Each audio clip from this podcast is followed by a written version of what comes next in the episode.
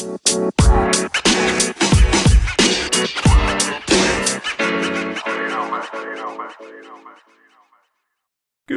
morning. Welcome back, everybody, to another episode of For Pod's Sake with Sean Callahan. And I want to talk about one thing today drugs.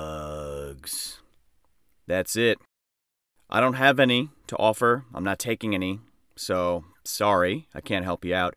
But there's actually a lot of news, a lot of movement about the war on drugs. Or, as we should call it, instead of the drug war, the emerging drug peace. Because finally, around the world, in small bits and pieces, the war on drugs is is starting to implode. It's starting to crumble. It's starting to be unwound and people are waking up. Waking up to the fact that this has been a senseless, stupid, useless, destructive war on uh, on drug use by human beings. Now, I touched on this topic slightly in an earlier episode, and uh, I was afraid because it started raining that all of the recording was going to be was going to be terrible. But it turns out that uh, it didn't really come through. So, like the U.S. Postal Service, come rain, sleet, snow, hurricane, tornado, I will continue to keep podcasting. So, you keep listening. And I wanted to talk a little bit more about some of the topics that came up with discussing the war on drugs. And there's a lot of news that's been coming out, some good, some not so good. But it's all wrapped up into one central idea. And one of the, just to get it out of the way, some of the bad news with regards to drug use and uh, the war on drugs is that reported in the Washington Post, drug overdose, uh, overdoses, excuse me, in the United States soared to a record 93,000 last year. During the pandemic, 93,000 Americans overdosed and died. And it's horrible. Drug addiction is horrible.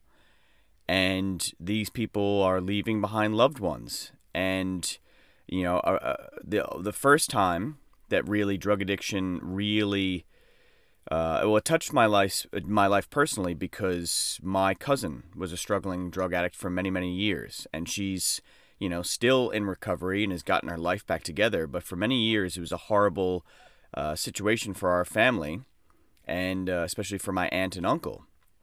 But it really also hit home when a friend of mine, growing up, and who was basically one of my best friend's cousins, a guy I knew from the neighborhood, he overdosed and died at 30 years old and having to go to a, a, wake and see someone that you know, someone who you used to smoke weed with, actually, and had many, many laughs and many memories, and to see them in a coffin when they're 30, um, it's, it's not, it's a, it's a very tough thing to deal with.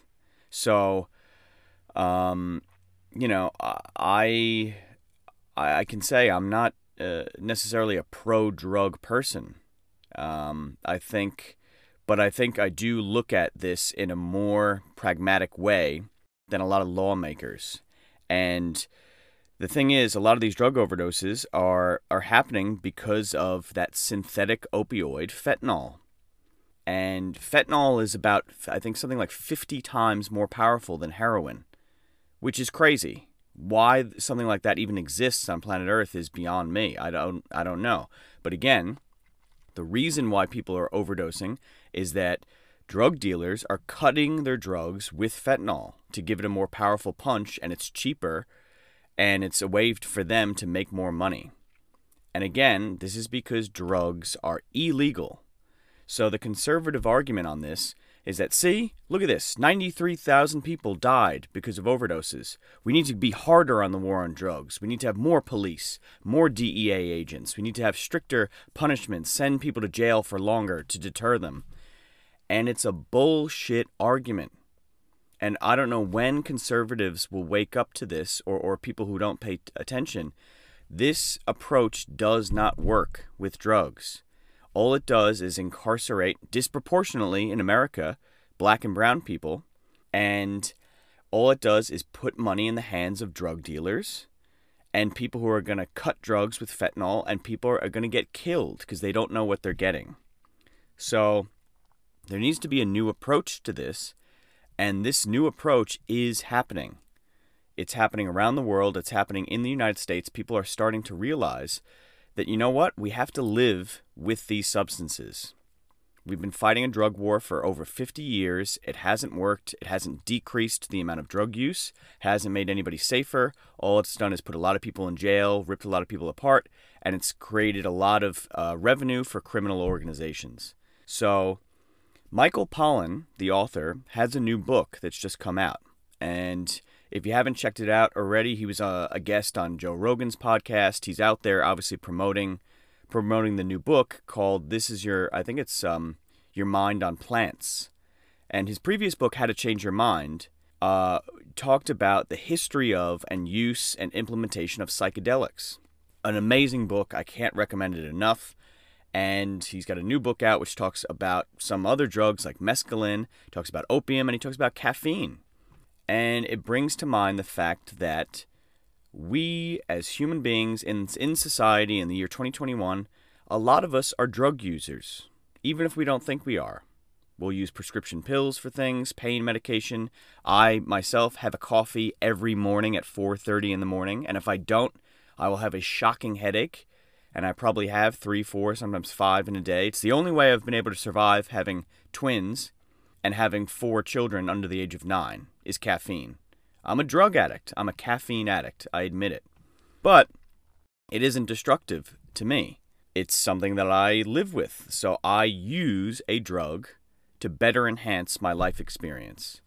And the vast majority of people do the same thing. So this is what we need to think about. If these people are dying because they're overdosing, we need to analyze and and look at the broader picture why are people using these hard drugs in the United States?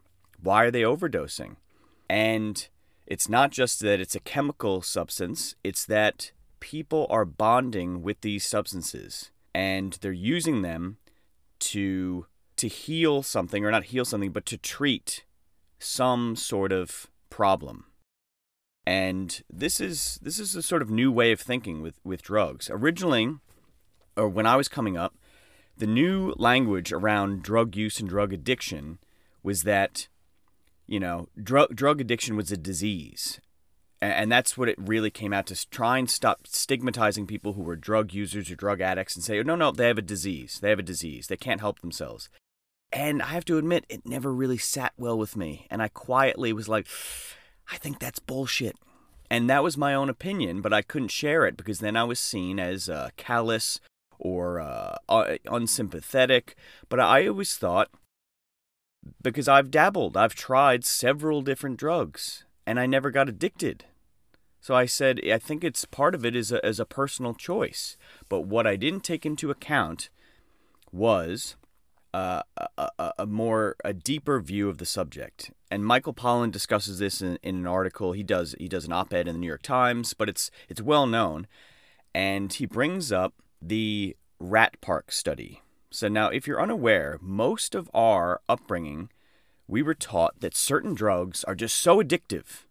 They're so crazy that if you try them once, you'll become a full blown addict. And this is the scare tactic that was pumped into us with propaganda and say no to drugs commercials and, and teaching in school. And it's what I brought up believing.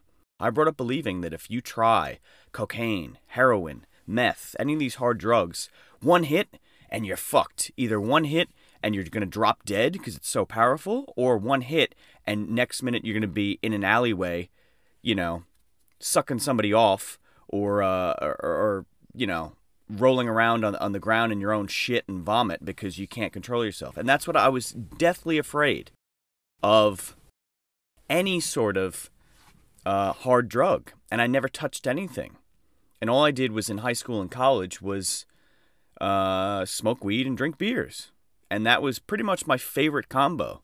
And I'd probably say, even to this day, that would be my preferred um, substance to, to alter my, my consciousness is have a bit of wine, have a bit of beer, smoke a joint. I think it's a great combo. Um, but I never, I was deathly afraid of any hard drug for, for that reason.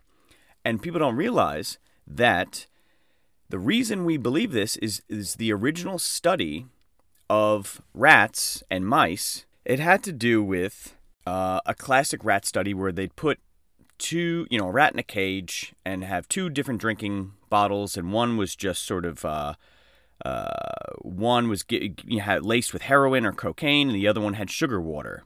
And the rat would go over to the to the drug, and it would just go for it and become addicted, and it would drop dead. Right, and so that gave us the idea that wow, look, it goes again and again to the to the drug. It can't it can't help itself. It stops and it drops dead. So these substances are so dangerous they have to be illegal. We have to throw anyone who you know who uses them or is caught dealing them or whatever the case is, throw them in jail, lock away uh, you know lock them up, throw away the key because these are so destructive to society. And that was the status quo. That was the normal way of thinking that certain substances are simply too dangerous that you cannot use them. And the thing that changed our perspective on this was what was called the Rat Park Rat Park experiment. And it was it came up it was devised by uh, a Canadian psychologist uh, in the 1970s. His name was Bruce Alexander.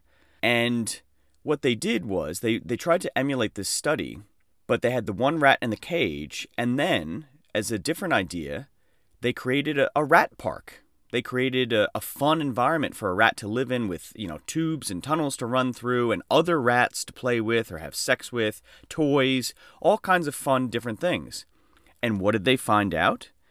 They found out that in this enriched environment, and this is quoting a little bit from Michael Pollan's op ed in the New York Times, that rats will sample the morphine, which was on offer, but they'll consume a small fraction of the amount consumed by the rats living in isolation, in some cases 5 milligrams a day instead of 25. And Dr. Alexander came to see that drug abuse isn't a disease, it's an adaptation to one's environment and circumstance, to the condition of one's cage.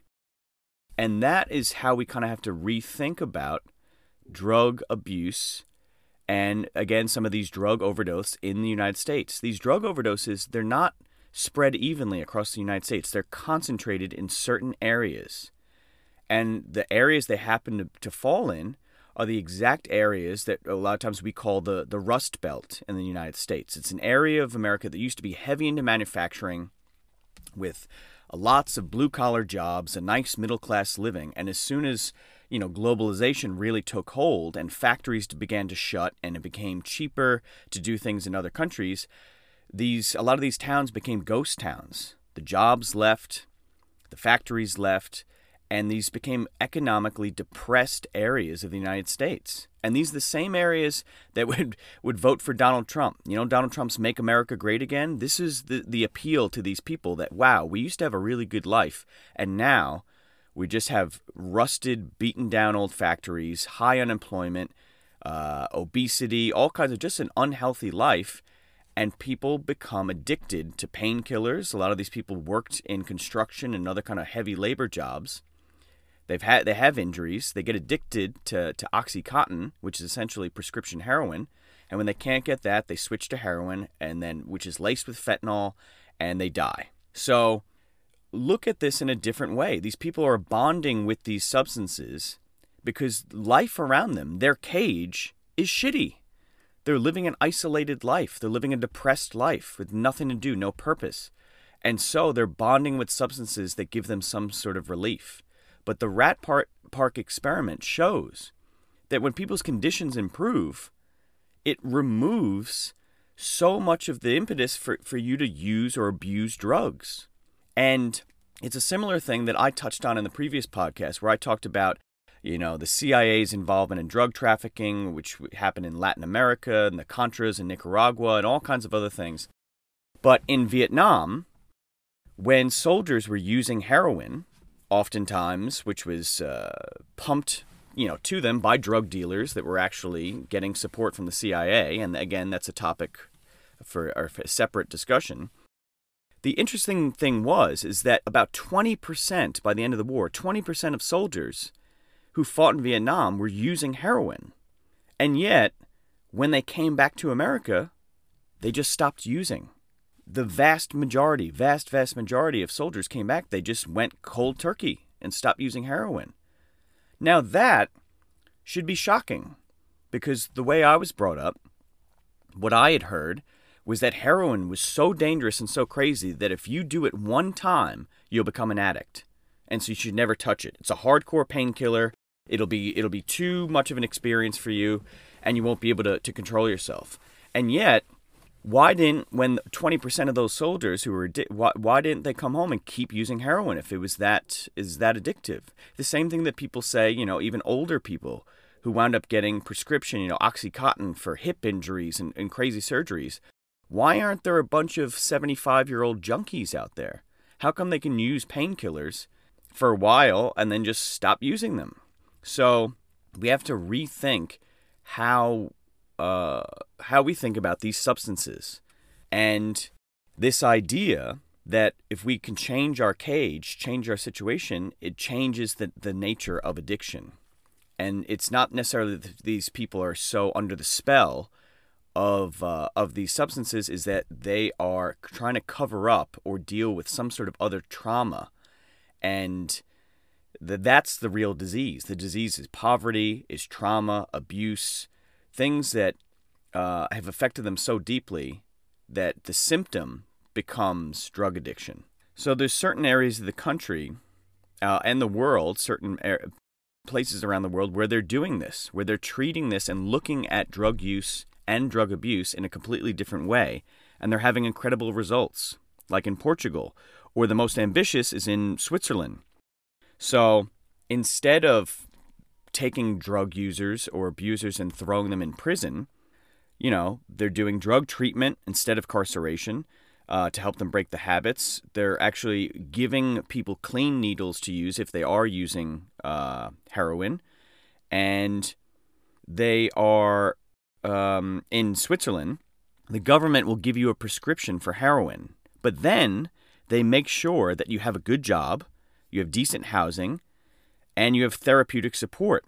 And this is, again, quoting from the Times article, on the theory that you will no longer need the drug after your circumstances improve.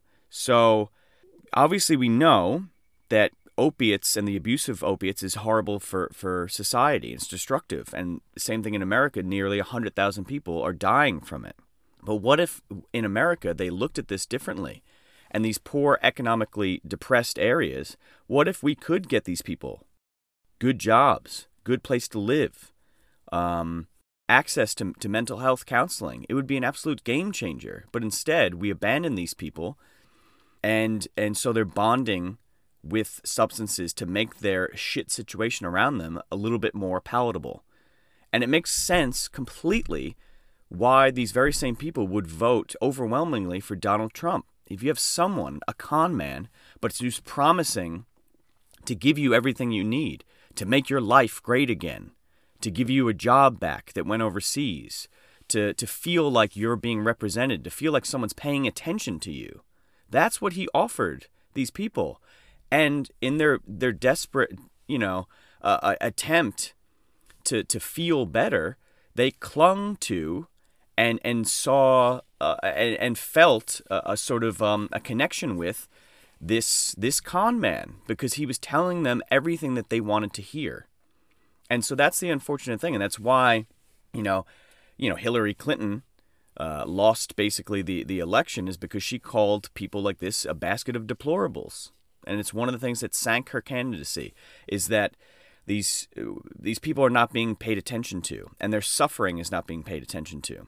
And so it makes sense why in certain areas of the country they've become addicted to drugs. But it's also again why they're they're dying from them is because these substances aren't legal. So what are some of the measures to unwind the war on drugs? And how do we as Michael Pollan says, how do we fold these substances into our larger society? How do we do it safely so that people don't die and don't become addicted and that people can be treated essentially like adults that can use drugs recreationally or as, as they see fit to actually enhance their life rather than destroy it? So, right now, eh, just in the United States, there's ballot initiatives in five states uh, and four of them are traditionally sort of red conservative states, but to legalize um, some form of cannabis use. And I just pulled up an article just this morning, again, also in the Post, where uh, Chuck Schumer, senator from New York, is trying to bring forth a bill to um, to uh, introduce a measure for federal decriminalization of marijuana.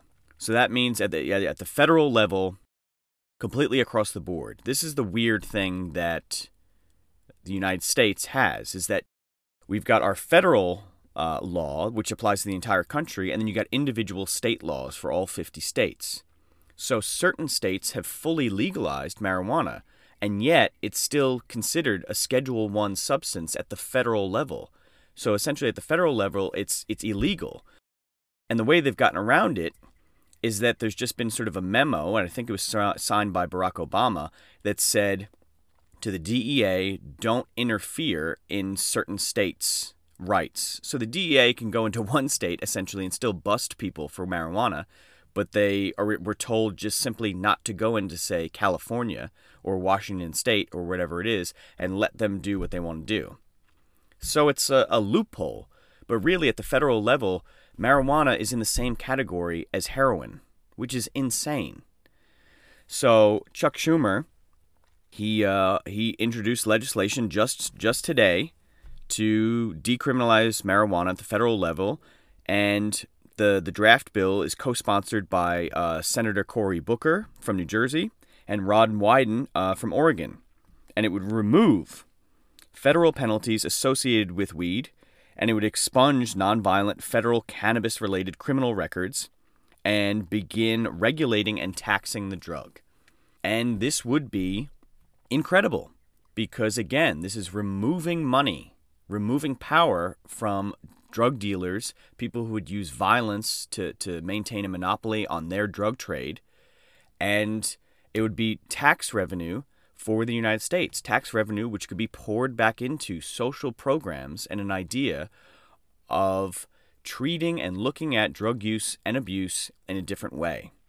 Money that could be poured back into subsidized housing, job training, uh, education, mental health counseling.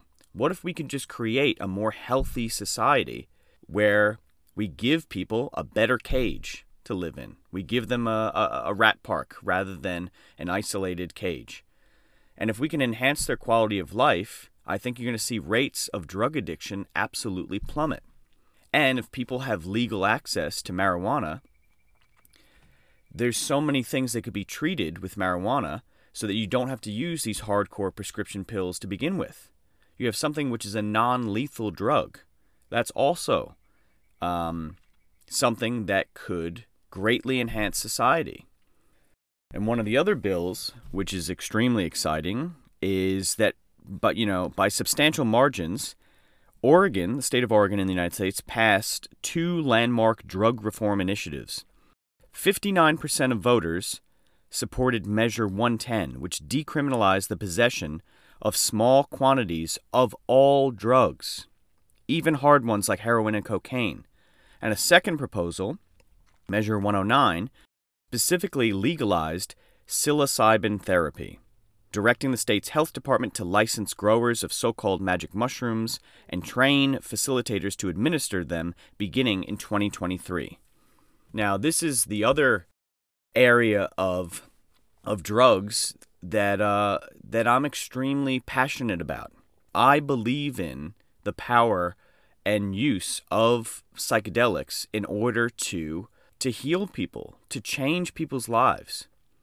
And if you're unfamiliar, you should check out again Michael Pollan's uh, other book, How to Change Your Mind. But he he goes into the whole history of psychedelic use in medicine to treat different conditions. I didn't even realize that, but in the 1950s, doctors were using LSD to treat people with alcoholism, and they were having incredible results.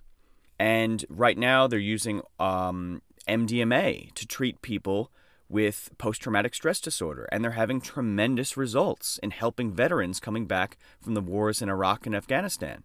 They are using psychedelics to help people with depression, to help end of life cancer patients, to have no longer have a fear of death, and to be able to better live out their days um, yeah, unafraid and uh, and and unanxious of the fact that they've been giving a, a terminal diagnosis of cancer or some other disease. And this could be the most important revolution in mental health in in our lifetime is that we need to sort of throw off the shackles of this sort of propaganda that's that's been stuck in our minds for many many years because again when I was younger, I was deathly afraid of acid and, and all these other things because you would hear these stories that if you do this, you, you know, there was always these urban legends. Some kid in the neighborhood took too much acid and now he thinks he's a fucking bird stuck in a coop and he just is walks around the, you know, the neighborhood. He's completely fucked forever. He's fried, right? There's always that person. Somebody, oh, they looked in a mirror at the bathroom and their face melted and then they had a breakdown and um, that was it. And so you'd be so afraid and there'd be stories from that going back to the 1960s of people who jumped out of buildings and everything else. And to be fair, in the 60s, there probably were a few people who did that. But it's because there was no framework set up for using drugs. And Michael Pollan discusses this a bit at, at length. And I think uh, I have to buy his new book. Admittedly, I haven't gotten it yet, I haven't read it yet. But I'm pretty sure he talks about this is is the approach to using drugs needs to to have an overarching framework. We need to think about how we do these things. And in the 60s, they didn't have any framework for psychedelics. It was it was fucking the wild west, and so people did a lot of stupid things. People would spike punch bowls at parties with LSD. Like that's insane. I, I would be I'd be terrified if something like that happened. So it was awful, and there was a lot of awful experiences just because they didn't really know what they were getting themselves into or what they were doing. They unleashed acid, and for some people, they had these transformative experiences, and it changed the culture of the 1960s. Obviously, we know that with Woodstock and the Vietnam War protests and, and social justice movements and everything else. However, it had such a uh, all those scary stories of people flipping out, not knowing they're on acid, having a, a crazy episode, and, and probably jumping off a building. That set the tone for again the same narrative. These substances are too dangerous. They need to be made illegal. We need to prosecute anybody who uses them, and so on and so forth. But now we're starting to come out of this uh, this fog of propaganda and realize that in the proper set and setting and in the proper situations, these psychedelics show so much promise. And there's an analogy which Pollan uses because he uh, another researcher gives him this analogy and it's always stuck with me because it's absolutely true. If you're not familiar, is that our patterns and our way of thinking and our habits are essentially like uh, a ski slope. And the more we do things in our mind, it's like we're skiing down uh, and making tracks in the snow. And we keep repeating these same areas, these same uh, tracks. And the more we do that, the more we continue in the same patterns of behavior, the tracks become deeper and deeper and deeper. So that after a while, you can't ski down that mountain without slipping into that track you've already made. And that's how addictions form. That's how negative patterns form and, and depression and anxiety and things like that is that your brain becomes almost hardwired to respond to something in a certain way. And what psychedelics does is the psychedelic experience is essentially like a fresh uh, a fresh snowfall on that on that mountain in your mind. And suddenly you don't have to take that same route. You don't have to look at things in the same way. And it compl- it's like pressing Control Alt Delete and doing a reboot or a refresh of your mind. And so that's how they've been able to have such promise with people in treating alcoholism, depression, other types of addictions, is because those are simply habits that have been so ingrained. And by using a sort of a psychedelic assisted therapy, people are able to confront and overcome and deal with traumas and all kinds of other negative aspects of their life and move forward and think about things in a different way and shake off sort of these destructive habits of thinking. And you have one psychedelic assisted therapy session over the span of several hours, and you have people who have been on antidepressants for 20 years suddenly not needing antidepressants anymore. You have people who have had traumas or fears, and, and suddenly They, they walk away eh, essentially almost cured. I mean, this is an absolute game changer for the field of mental health and, and for drugs. And I think probably a lot of the drug companies are afraid of this being so successful because they know it, it can absolutely gut their revenue because people won't need to take pills every single day. They can have a transformative experience and change their life. But again, it, it goes back to the way in which we use drugs. And Pollan brings this up in, in this sort of op ed in the Times that, you know, alcohol and, and tobacco are legal substances, even though tobacco kills people from cancers and things, and alcohol kills people. And yet, we've decided to accept these substances into our society knowing that a small portion of people will become addicted or will, will somehow destroy them, but the vast majority of us can use these to enhance our life.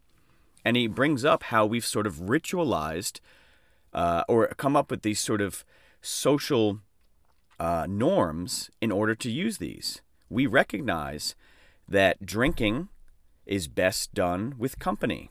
It's best done at night. It's best done oftentimes while eating. All these types of things. We don't drink and drive. We have all of these ritualized forms. Whereas if someone's drinking in the day and drinking alone and getting behind the wheel, it's that we realize that that person has they've violated the social norm, they've become an addict, they need help. Right? And so we develop these things. The same thing happens with use of psychedelics, use of marijuana, things like that. Is that set and setting matter for how you use drugs? And perhaps this is how we'll begin to fold these into society and, and create sort of new norms. And Pollan talks about how indigenous cultures around the world have always had these types of norms set up. They have peyote and tobacco ceremonies and things like that, where if you're going to use a psychedelic or use some sort of harder substance, it's with an intention involved. And you are in a group setting, there's usually a guide or a shaman or somebody to look over it, and these are done uh, to have some sort of purpose, but also in a community setting around people you love. And people, and I remember always hearing this about, say, doing mushrooms, that if you're going to do a psychedelic, it's with friends, it's with people you trust, it's in an environment that you're comfortable in, so on and so forth. And I've had some of the most transformative, most amazing, and this is just recreational experiences with psilocybin mushrooms. Completely changed my view of myself, of reality, uh, and I think it's made me a better person. And that's why I'm such a proponent of it. And so this needs to be the new discussion moving forward is ending the war on drugs and what is society going to look like coming out of this? How can we make these substances and all drugs, even the hard ones, how can we do this in a way that accepts them as a, as a fact of life, accepts that people are going to use drugs. Some people won't, some people will, and a very small, small portion will bond with these substances in a destructive manner. How do we prevent that from happening? How do we deal with it as it does happen in a smarter way? How do we create a healthier society? And how do we actually then also use substances that can enhance our life? The same way that caffeine enhances mine every day, how can we do this with other drugs? And that is, uh, and prevent people from overdosing, prevent people from dying, prevent people from going to prison um, for things that, that they shouldn't be going to prison for.